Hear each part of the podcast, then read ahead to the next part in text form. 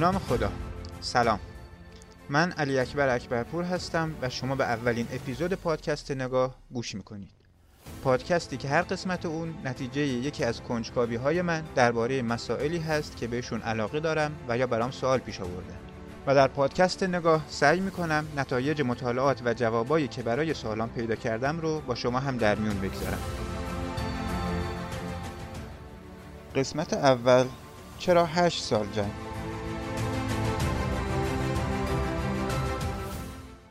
تو این قسمت می‌خوایم ببینیم که چرا جنگ ایران و عراق تبدیل شد به طولانی ترین جنگ متعارف در قرن بیستم. آخه ببینید در پایان این جنگ نه مرزی جابجا شده بود، نه حکومتی عوض شده بود و نه حتی رهبران دو کشور تغییری کرده بودند. پس هدف دو طرف درگیر چی بود و چرا هشت سال طولش دادن؟ بعد هشت سال چی شد که یهو این جنگ تموم شد؟ نتیجه یک میلیون نفر کشته و زخمی و 1190 میلیارد دلار هزینه طرفین چی بود؟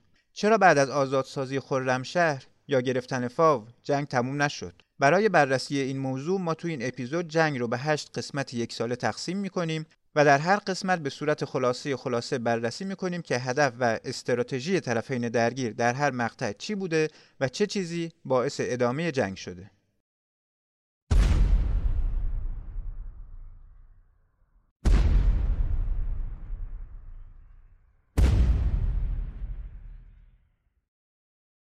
قبل از هر چیز بیاید ببینیم که اصلا چرا جنگ شروع شد. به نظر نمیاد که وجود اختلاف مرزی بین ایران و عراق و قرارداد 1975 الجزایر علت اصلی این جنگ باشه. چون که اولا راه حل های رفع اختلاف تو خود قرارداد الجزایر تبدیل شده بود و ثانیا قبل از اینم روابط دو کشور در شرایط بسیار بدتری بوده ولی هیچ وقت به یه جنگ تبدیل نشد. طرف ایرانی که وضعیتش مشخص بود به دلیل وضعیت انقلابی و درگیری های داخلی خودش نه فرصتش رو داشت و نه امکان این رو که بخواد عراق رو تحریک کنه یا بهش حمله کنه. اصلا ایران برای جنگ که هیچی برای دفاع هم آمادگی نداشت. چون درگیری سیاسی داخلی داشت، اقتصادش فوق العاده ضعیف شده بود و هر گوشه مملکت هم یه گروه جدایی طلب می‌خواستن مستقل بشن. منابع تسلیحاتی ایران هم قطع شده بود، وضعیت ارتش خیلی بد بود و حتی عده‌ای می‌گفتن ارتش باید منحل بشه سپاه هم درگیر معمولیت های امنیتی داخل کشور و گروه های ضد انقلاب بود. این از وضع ایران. ولی دو ابرقدرت اون زمان دنیا یعنی آمریکا و شوروی موافق شروع این جنگ بودند. برژینسکی مغز متفکر و تصمیم گیرنده آمریکا برای ایران صدام رو نیروی متعادل کننده آیت الله خمینی می‌دونست و ملاقات محرمانه صدام و برژینسکی در مرز اردن در واقع چراغ سبز آمریکا به عراق برای شروع جنگ بود.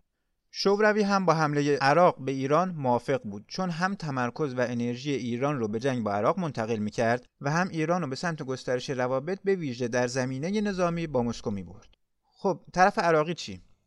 درآمدهای نفتی عراق زیاد شده بود صدام می‌خواست هم خلع مرگ جمال عبدالناصر در صدر رهبری اعراب رو پر کنه و هم خلع ناشی از سقوط شاه ایران به عنوان ژاندارم خلیج فارس صدام برای این کار نیاز به مرز آبی کافی و تسلط بر خلیج فارس داشت. از طرفی هم صدام یه حکومت شیعه در همسایگی خودش رو تهدیدی برای حکومت خودش به عراقی می‌دونست که جمعیت شیعه زیادی داشت.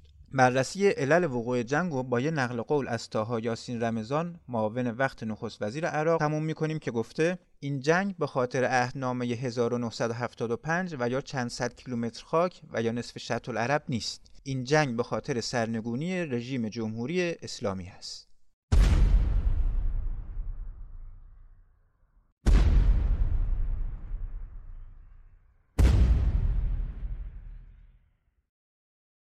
خب بریم سراغ سال اول جنگ. جنگ به صورت رسمی در 31 شهریور 1359 شروع شد. در این روز عراق با حمله هوایی به ده فرودگاه نظامی و غیر نظامی ایران و حمله زمینی در تمام مرزها جنگ و شروع کرد. البته خود مقامات عراقی ادعا داشتند که جنگ از 13 شهریور یعنی 18 روز پیش با حملات توپخانه ایران به شهرهای مرزی عراق آغاز شده. حمله ارتش عراق به ایران با 48 یگان و پشتیبانی 800 توپ، 5400 تانک و نفربر، 366 هواپیما و 400 هلیکوپتر شروع شد و به خاطر اهمیت خوزستان برای عراق توان اصلی خودش رو تو این منطقه متمرکز کرد. ارتش عراق فاصله 80 کیلومتری مرز تا رودخانه کرخه رو چهار روزه اومد. بستان اشغال کرد سوسنگل و حمیدیه رو محاصره کرد و تا نزدیکی اهواز جلو اومد از سمت جنوبم عراق تا 15 کیلومتری جنوب اهواز اومد از سمت شلمچه هم برای اشغال خرمشهر و آبادان پیشروی کردند ولی به خاطر مقاومت مردم بسیج سپاه و ارتش در خرمشهر تا چهار آبان 59 یعنی به مدت 34 روز عراق نتونست این شهر رو بگیره. مقاومت های 34 روزه مردمی تو خرمشهر باعث تأخیر در سقوط خرمشهر و حفظ آبادان شد. نقشه اولیه صدام یه پیروزی سریع تو حد اکثر چند هفته بود که به دو علت مقاومت های مردمی و نیروی هوایی ایران ناکام بود. عراقیا فکر می‌کردند که با یه حمله هوایی به پایگاه های مهم ایران نیروی هوایی ایران رو زمینگیری می‌کنند. ولی نیروی هوایی ایران بعد از 24 ساعت به تمام خاک عراق حمله کرد و با نابود کردن تدارکات ارتش عراق و اکثر پایگاه های نظامی عراق در نزدیکی جبهه پیشروی نیروهای عراقی رو متوقف کرد و حتما می‌دونه که خلبانای ایرانی تونستن خودشون رو به پایگاه الولید برسونن و اونجا 46 هواپیمای عراقی معادل 15 درصد از کل نیروهای هوایی عراق در اون موقع روی زمین بزنن.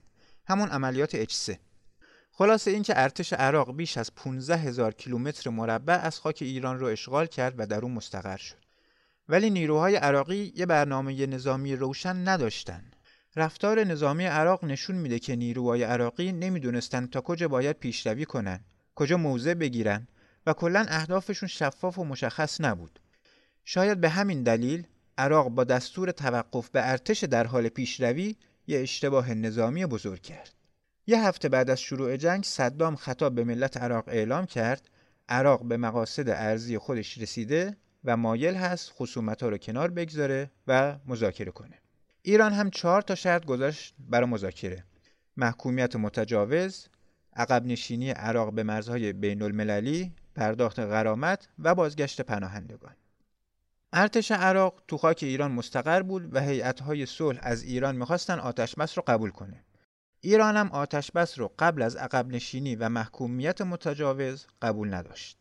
همزمان بحران سیاسی داخل کشور در خرداد 60 به درگیری مسلحانه کشیده شد و اتفاقات برکناری بنی و باقی قضایا.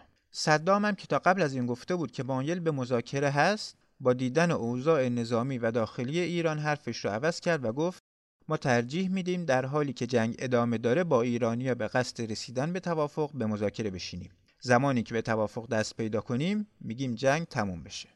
سال اول جنگ تموم شد و ایران بود و یه عالم بحران نظامی، سیاسی و امنیتی.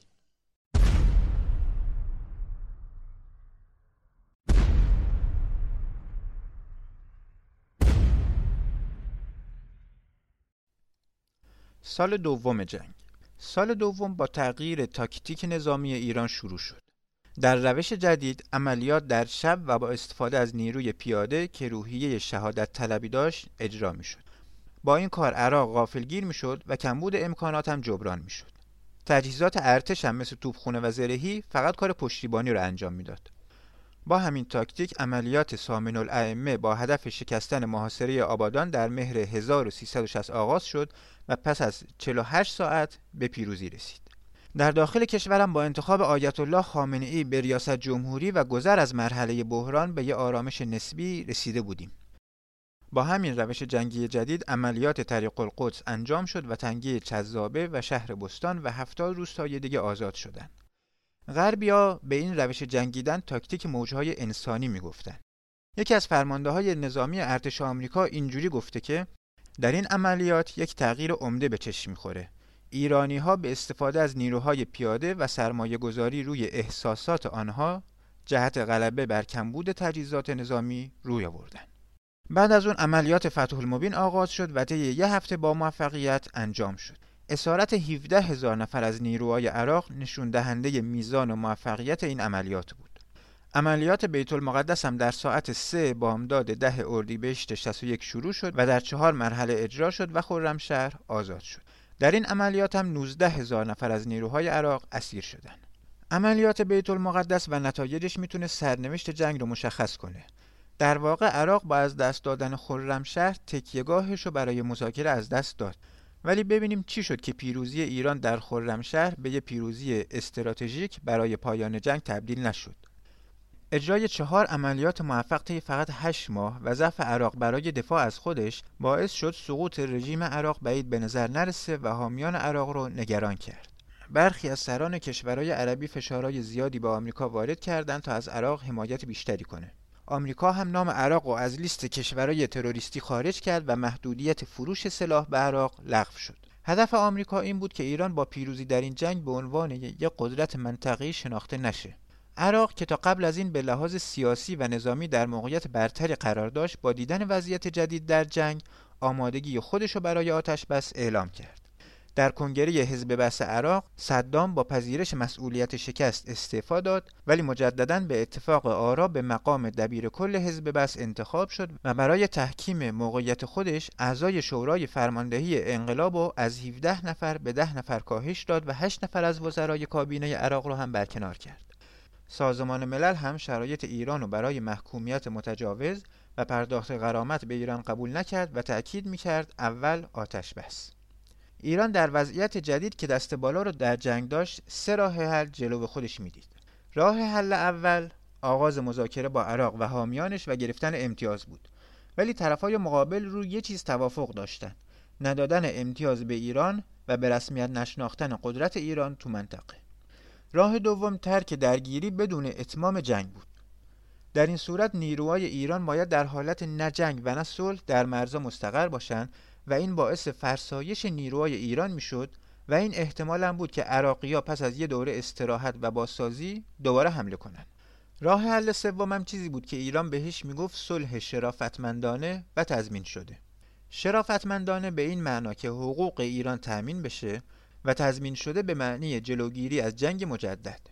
این راه حلم با سیاست قدرتها و امتیاز ندادن به ایران به معنی شروع دوره جدیدی از جنگ بود. بالاخره جلسه شورای عالی دفاع در حضور امام خمینی برگزار شد و مسئولین کشور راه حل سوم رو انتخاب کردند و جنگ ادامه پیدا کرد. از نظر نظامی هم نظامی ها معتقد بودند که امکان دفاع رو خط مرزی وجود نداره چون بیشتر جاها خط مرزی هیچ گونه مانع طبیعی نداره و احتمال حمله مجدد عراق هست. نهایتا امام خمینی پس از تردید و مخالفت اولیه با ادامه جنگ تو خاک عراق با شنیدن دلایل نظامیان به ادامه جنگ رضایت دادند. راه حل جدید ایران شد تهدید شهر بسره و منطقه نفتی صفوان و وادار کردن عراق به قبول خواسته های ایران. با همین هدف عملیات رمضان در تیر 61 انجام شد.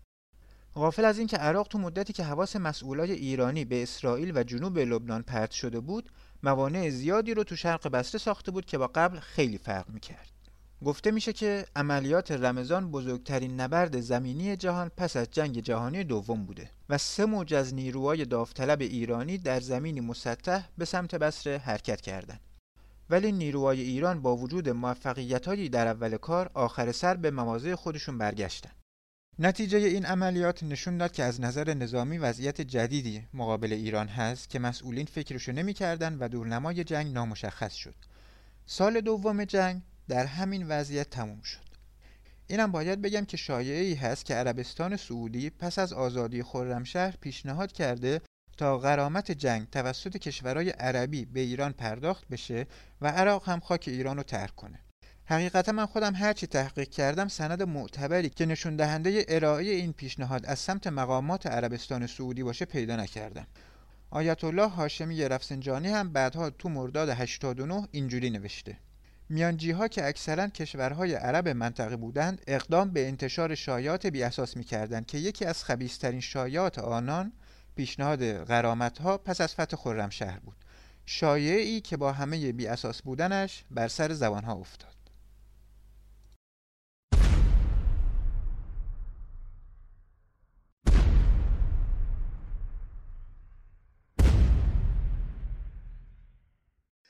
سال سوم جنگ ایران بعد از عملیات رمضان در وضعیت خیلی سختی قرار گرفت.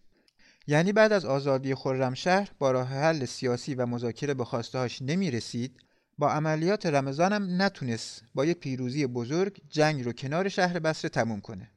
به تدریج استراتژی جنگی ایران تبدیل شد به دستیابی به صلح با کسب یک پیروزی بزرگ. به این شکل که ایران با یه عملیات موفق دشمن رو در وضعیتی قرار بده که تنها راهش دادن امتیاز به ایران و پایان جنگ باشه. این تفکر به مرور تفکر غالب در ایران شد و تا پایان جنگ هم حاکم بود. دستیابی به صلح با کسب یک پیروزی بزرگ هرچه سریعتر. برخلاف دید کوتاه مدت ایران عراق خودشو برای یه جنگ طولانی آماده کرد. سازمان ارتش عراق رو بازسازی کرد آرایش دفاعی خودش رو تغییر داد و مواضع و استحکامات جدیدی ساخت.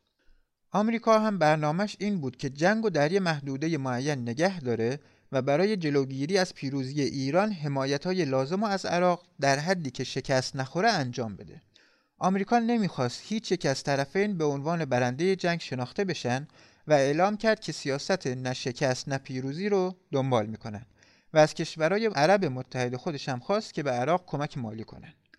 شوروی هم که ظاهرا پس از حمله عراق به ایران ارسال سلاح به عراق رو قطع کرده بود مجددا شروع به ارسال سلاح به عراق کرد 1200 مستشار نظامی شوروی به عراق رفتن و 400 تانک تی 55 250 تانک تی 72 موشک جنگنده های میگی 25 و هلیکوپترهای توپدار به عراق تحویل شد و خیلی از کشورهای دیگه هم به عراق اسلحه دادند. ایران با استراتژی که انتخاب کرده بود یعنی رسیدن به صلح با کسب یک پیروزی بزرگ از یه طرف باید جنگ و ادامه می‌داد از طرفی هم با توانی که داشت امکان رسیدن به پیروزی سریع نداشت. بهتر بگم توان انجام استراتژی که انتخاب کرده بود و فعلا نداشت. پس تصمیم به اجرای عملیات های کوچیک گرفت تا وقتی که بتونه عملیات بزرگ انجام بده. عملیات های مسلم ابن عقیل و محرم با همین تفکر انجام شد تا زمان عملیات بزرگ برسه یعنی عملیات ولفجر. انتخاب نام ولفجر به دو دلیل بود.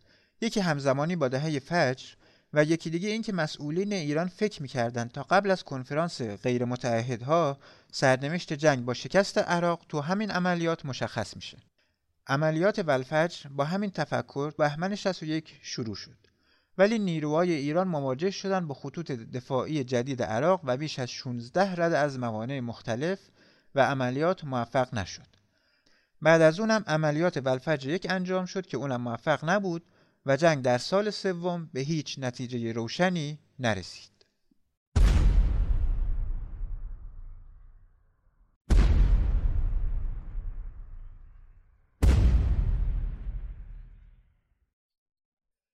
جنگ در سال چهارم. توقف نیروهای ایران پشت دیوارای دفاعی عراق در دراز مدت یعنی تغییر ماهیت جنگ از تهاجمی به فرسایشی. تجارب جنگ در سال سوم و برتری عراق تو امکانات و تجهیزات نشون داد که فقط با ابتکار عمل نظامی میشه عراق رو غافل گیر کرد و عملیات موفق داشت. به همین دلیل برای اولین بار توجه ها رفت رو منطقه هور به عنوان منطقه عملیات و عملیات خیبر در بهمن 62 در هورالهویزه آغاز شد و با تصرف جزایر مجنون که دارای حوزه های نفتی بود به پایان رسید. مسلما اگر امکانات مورد نیاز برای این عملیات تأمین می‌شد، نتیجه عملیات و جنگ چیزی غیر از اون می‌شد که به دست اومد. عراق به دلیل نگرانی از نتایج عملیات برای اولین بار از سلاحهای شیمیایی و گاز خردل استفاده کرد. تو وضعیت جدید آمریکا برای شکست دادن استراتژی ایران طرحی رو اجرا کرد به نام از بین بردن اصل امید. چهار تا هدف هم داشت. تقویت وضعیت اقتصادی عراق ایجاد محدودیت در منابع ارزی ایران اجرای عملیات استانچ با هدف جلوگیری از فروش سلاح به ایران و ایجاد محدودیت در استخراج و فروش نفت ایران. عراق هم با هدف محدود کردن درآمد نفتی ایران و بین المللی کردن جنگ جنگ نفتکش ها رو شروع کرد. هماهنگی ها هم از قبل شده بود. عربستان تولید نفت و افزایش داد تا جایگزین کاهش صادرات نفت ایران در بازار باشه. نتیجه شد این که با حملات عراق به پایانه های صدور نفت ایران و نفتکش ها قیمت نفت نه تنها افزایش پیدا نکرد که به تدریج پایینم اومد. این فشارا ایران رو برای ادامه جنگ در وضعیت خیلی سختی قرار داد و سال چهارم در همین وضعیت به پایان رسید.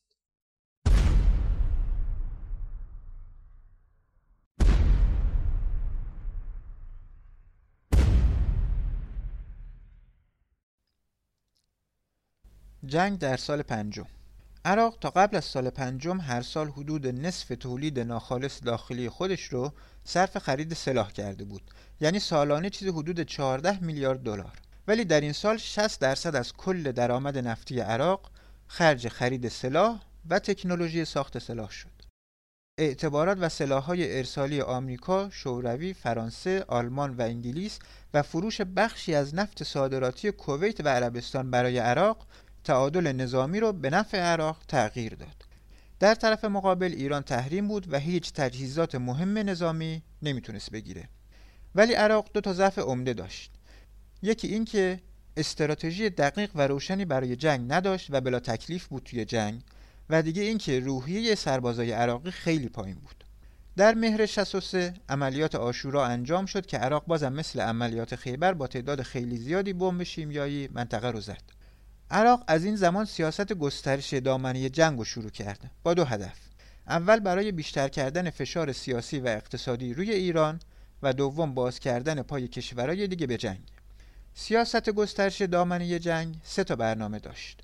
تولید بیشتر گازهای شیمیایی برای مقابله با نیروهای داوطلب ایرانی تو جبهه، حمله به نفکشها برای محروم کردن ایران از درآمد ارزی و حمله به اماکن غیر نظامی با موشک و حملات هوایی برای فشار روانی مستقیم روی مردم.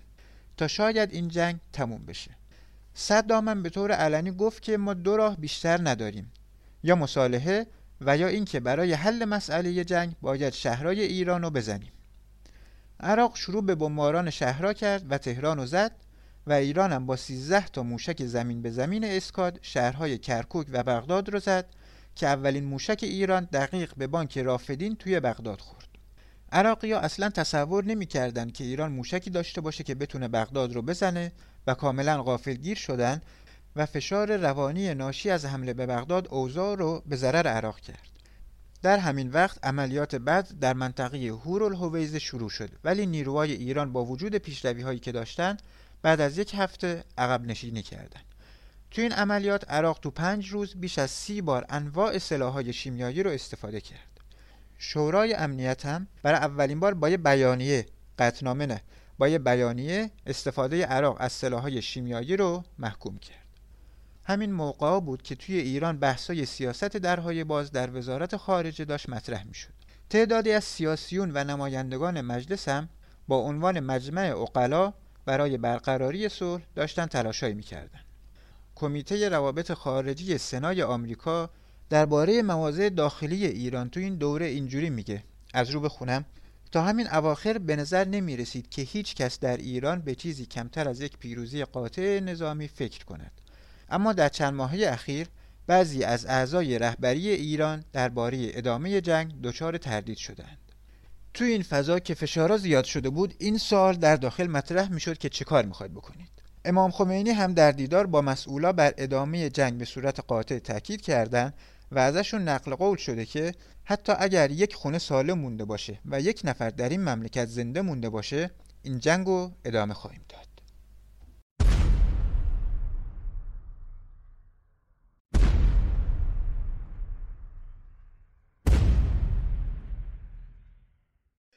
بریم سراغ جنگ در سال ششم.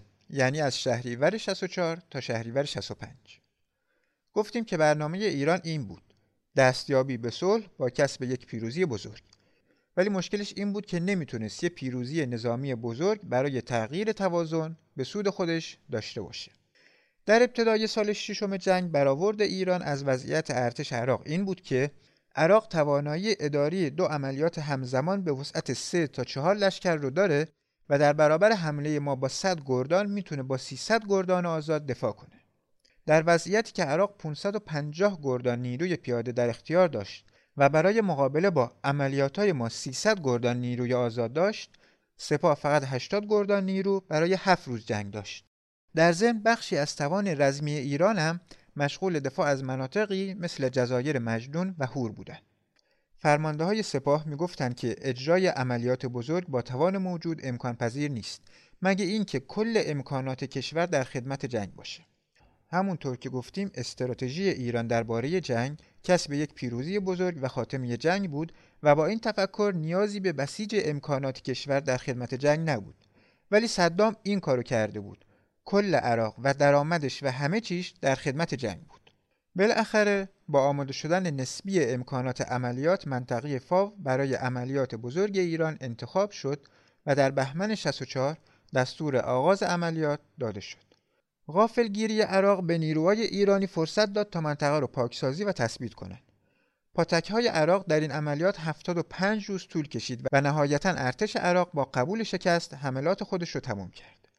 گرفتن فاو خیلی مهم بود چون برای اولین بار بعد از آزادی خرمشهر منطقه مورد حمله توی عملیات بزرگ تصرف و تثبیت شده بود. تیمرمن تو کتاب سوداگری مرگ نوشته نیروهای رزمنده ایرانی کاری کردند که تا اون زمان از نظر ناظران نظامی غیر ممکن بود. این شبیخون سریع و کارآمد کار رزمندگان قواسی بود که به کمک هزاران پاسدار در قایقهای کوچک فایبرگلاس از اروندرود گذشتند و قدم به فاو گذاشتند. ولی ولی همه چی برخلاف تصور مسئولای ایران شد. ایران فکر می‌کرد که گرفتن فاو باعث دادن امتیاز به ایران و پایان جنگ میشه. ولی نه تنها این اتفاق نیفتاد بلکه فشار به ایران از همه طرف بیشتر شد و حمایت کشورهای منطقه از صدام چند برابر شد. در واقع فتح فاو باعث شد کل دنیا برای پایان جنگ با روش تضعیف ایران به اجماع برسن.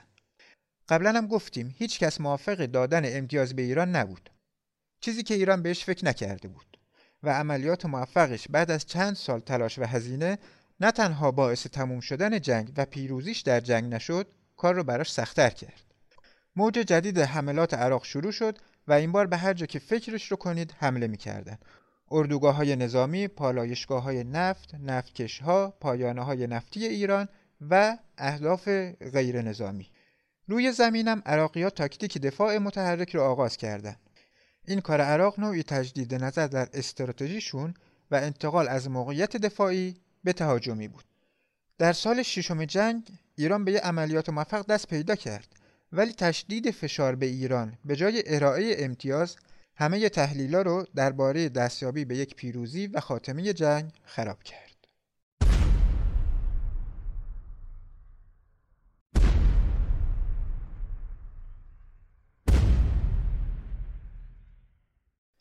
جنگ در سال هفتم در هفتمین سال سرعت تحولات زیاد شد و کم کم همه منابع لازم برای ادامه جنگ تو ایران داشت تموم می شد. آیت الله هاشمی رفسنجانی تو نماز جمعه تهران گفتند که وضع جنگ الان به جایی رسیده که هر محاسبه ای نشون میده ما باید هر چه زودتر جنگ رو تموم کنیم. در این سال شعار تعیین سرنوشت جنگ اساس همه کارا و تصمیم گیریا بود. ولی بازم یه اتفاق جدید افتاد. افشای ماجرای مکفارلین که روی همه تحولات سیاسی و نظامی اثر گذاشت. ماجرای مکفارلین و اینکه از کجا گفتگوهای بین ایران و آمریکا شروع شد و چجوری ادامه پیدا کرد و چطور افشا شد خودش موضوع یه پادکست دو ساعته هست. فقط ربطش به موضوع الان ما اینه که با افشای ماجرای مکفارلین امکان تموم شدن جنگ از بین رفت و اوضاع برای ایران خیلی سختتر کرد. با افشای ماجرای مکفارلین عراق و کشورهای منطقه اعتمادشون رو به آمریکا از دست دادن و آمریکا هم فشار به ایران رو چند برابر کرد. عراق حمله به مراکز صنعتی و اقتصادی ایران رو شروع کرد. حمله به نفتکشها و پایانه های نفتی و کشتی های تجاری هم وضع اقتصادی ایران رو بدتر کرد. دقیقا وقتی که قیمت نفت برای هر بشکه به زیر ده دلار رسیده بود. در داخل ایران هم دوران دوران سخت بیبرقی، جیربندی بنزین، بازار سیاه، کوپن، کمبود کالاهای اساسی، افزایش قیمتها و تورم بود. در چنین وضعی عملیات کربلای چهار به امید رسیدن به یک پیروزی بزرگ شروع شد و فقط بعد از 24 ساعت از شروع عملیات فرمانده کل سپاه دستور توقف عملیات رو داد. عملیات لو رفته بود. آمریکا ریز جزئیات و اطلاعات رو به طرف عراقی داده بود و عراقی ها از آمریکا به خاطر دادن این اطلاعات به طور رسمی تشکر کردند. دو هفته بعد سپاه عملیات کربلای پنج رو در منطقه شرق بصره شروع کرد و موفق شد. عراق هم برای جبران شکست در عملیات کربلای پنج دوباره حملات هوایی به شهرها و مردم غیر نظامی رو شروع کرد. ایران هم به بغداد حمله موشکی کرد و بصره رو هم با کاتیوشا زد. تو شش ماه اول سال 66 اتفاق خاصی نیفتاد به جز درگیری های ایران و آمریکا در خلیج فارس و تلاش های دیپلماتیک ایران در سازمان ملل برای تعدیل قطنامه 598 در همین موقع قطنامه 598 در شورای امنیت به تصویب رسید. هفتمین سال جنگ در حالی تموم شد که فشارها از همه طرف روی ایران بود و شرایط برای ایران داشت غیر قابل تحمل می شد.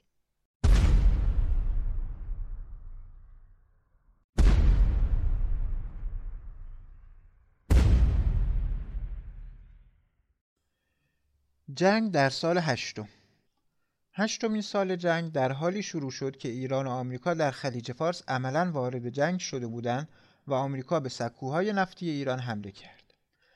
عراق هم همین جوری که به شهرها و مراکز صنعتی و اقتصادی ایران حمله می‌کرد تاکتیک جنگی خودشو از تدافعی به تهاجمی تغییر داد. تقریبا همه از عراق پشتیبانی می‌کردن و عراق با خرید و انبار تجهیزات نظامی تبدیل شده بود به چهارمین قدرت نظامی دنیا. ایران در سال 66 نتونست عملیات بزرگی در جنوب انجام بده و همه علت این موضوع و حملات هوایی عراق، ضعیف شدن اقتصاد ایران و تأمین نشدن نیازهای جنگ می‌دونستن. در اوایل فروردین 67 عراق به فاو حمله کرد. این حمله با سلاحهای شیمیایی مثل گاز خردل و گاز سیانور و بیش از 100 هزار نیرو انجام شد. در برابر این 100 هزار نفر فقط 15 هزار نفر از نیروهای داوطلب بسیجی بودند. فرمانده های عراق انتظار داشتند بعد از چند هفته بتونن فاو رو بگیرن ولی فاو در عرض 36 ساعت سقوط کرد. آیت الله هاشمی رفسنجانی فرمانده عالی جنگ در ایران بعد از این اتفاق اعلام کرد که از این پس زمان به نفع ما نخواهد بود. بعد از اون عراق در خرداد 67 به منطقه شلمچه حمله کرد و با اینکه ایران در این منطقه آماده و هوشیار بوده شلمچه طی 8 ساعت سقوط کرد. در همین ماه منافقین به کمک ارتش عراق به مهران و دهلوران حمله کردند. چند روز بعدم عراق به جزایر مجنون حمله کرد و عملا تمام مناطقی که دست ایران بود رو پس گرفت. با عوض شدن شرایط موضع عراقیان نسبت به قبل عوض شد. معاون وزیر خارجه عراق اعلام کرد زمان به نفع ایران نیست و در مرحله نهایی جنگ هستیم. عراق دیگه آتش بس رو قبول نمی‌کنه. در همین زمان آمریکا هواپیمای مسافربری ایران رو در خلیج فارس زد. عراق شروع به حمله همه جانبه کرد و تا عین خوش جلو اومد و نزدیک به 17 هزار نفر از نیروهای ایران اسیر شدند. ایران هم از منطقه حلبچه عقب نشینی کرد. در این شرایط عجیب و غریب و خیلی سخت بود که روز 27 تیر 67 ساعت دو بعد از ظهر این خبر از رادیو پخش شد. جمهوری اسلامی ایران طی پیامی خطاب به دبیر کل سازمان ملل اعلام نمود که قطعنامه 598 را رسما پذیرفته است. ولی چرا یهو امام قطعنامه را قبول کردن؟ اینطور به نظر میاد که عده‌ای از مسئولین ایران در رده های مختلف به این نتیجه رسیده بودند که جنگ باید هرچه سریعتر تموم بشه و استراتژی ایران برای این جنگ به نتیجه نمی‌رسه.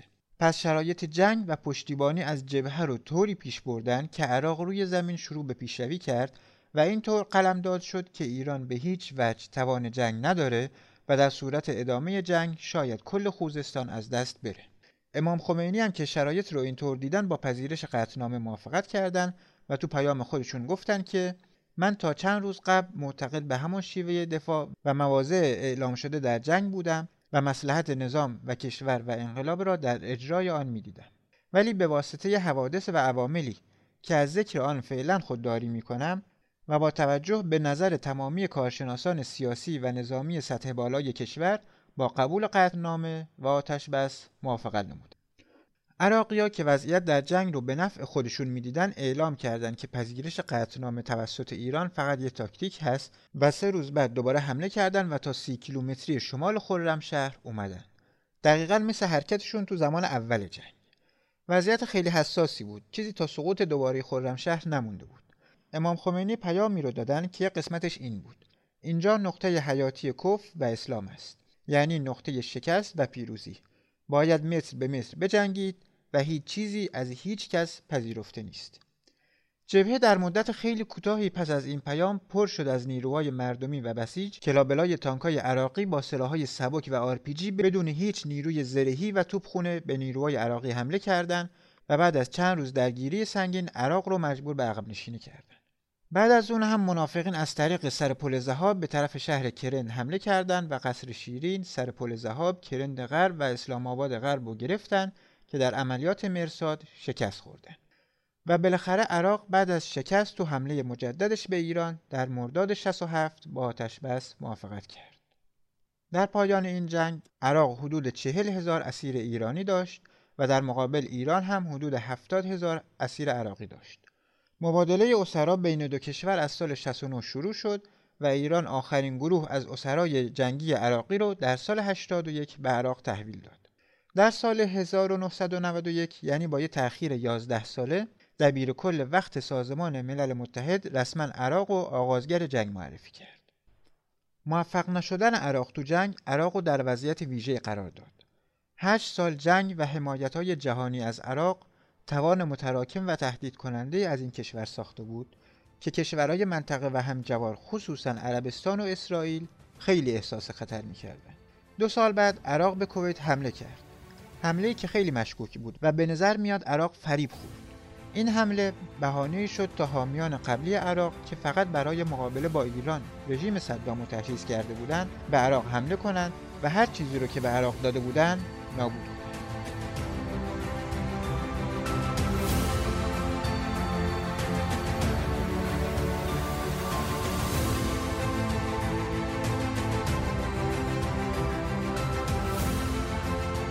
خیلی ممنون که وقت گذاشتید و قسمت اول پادکست نگاه رو تا اینجا گوش کردید. قسمت اول بود و مسلما کارمون اشکالاتی داره. خوشحال میشیم که اشکالات کار ما و پیشنهاداتون رو با ما در میون بگذارید.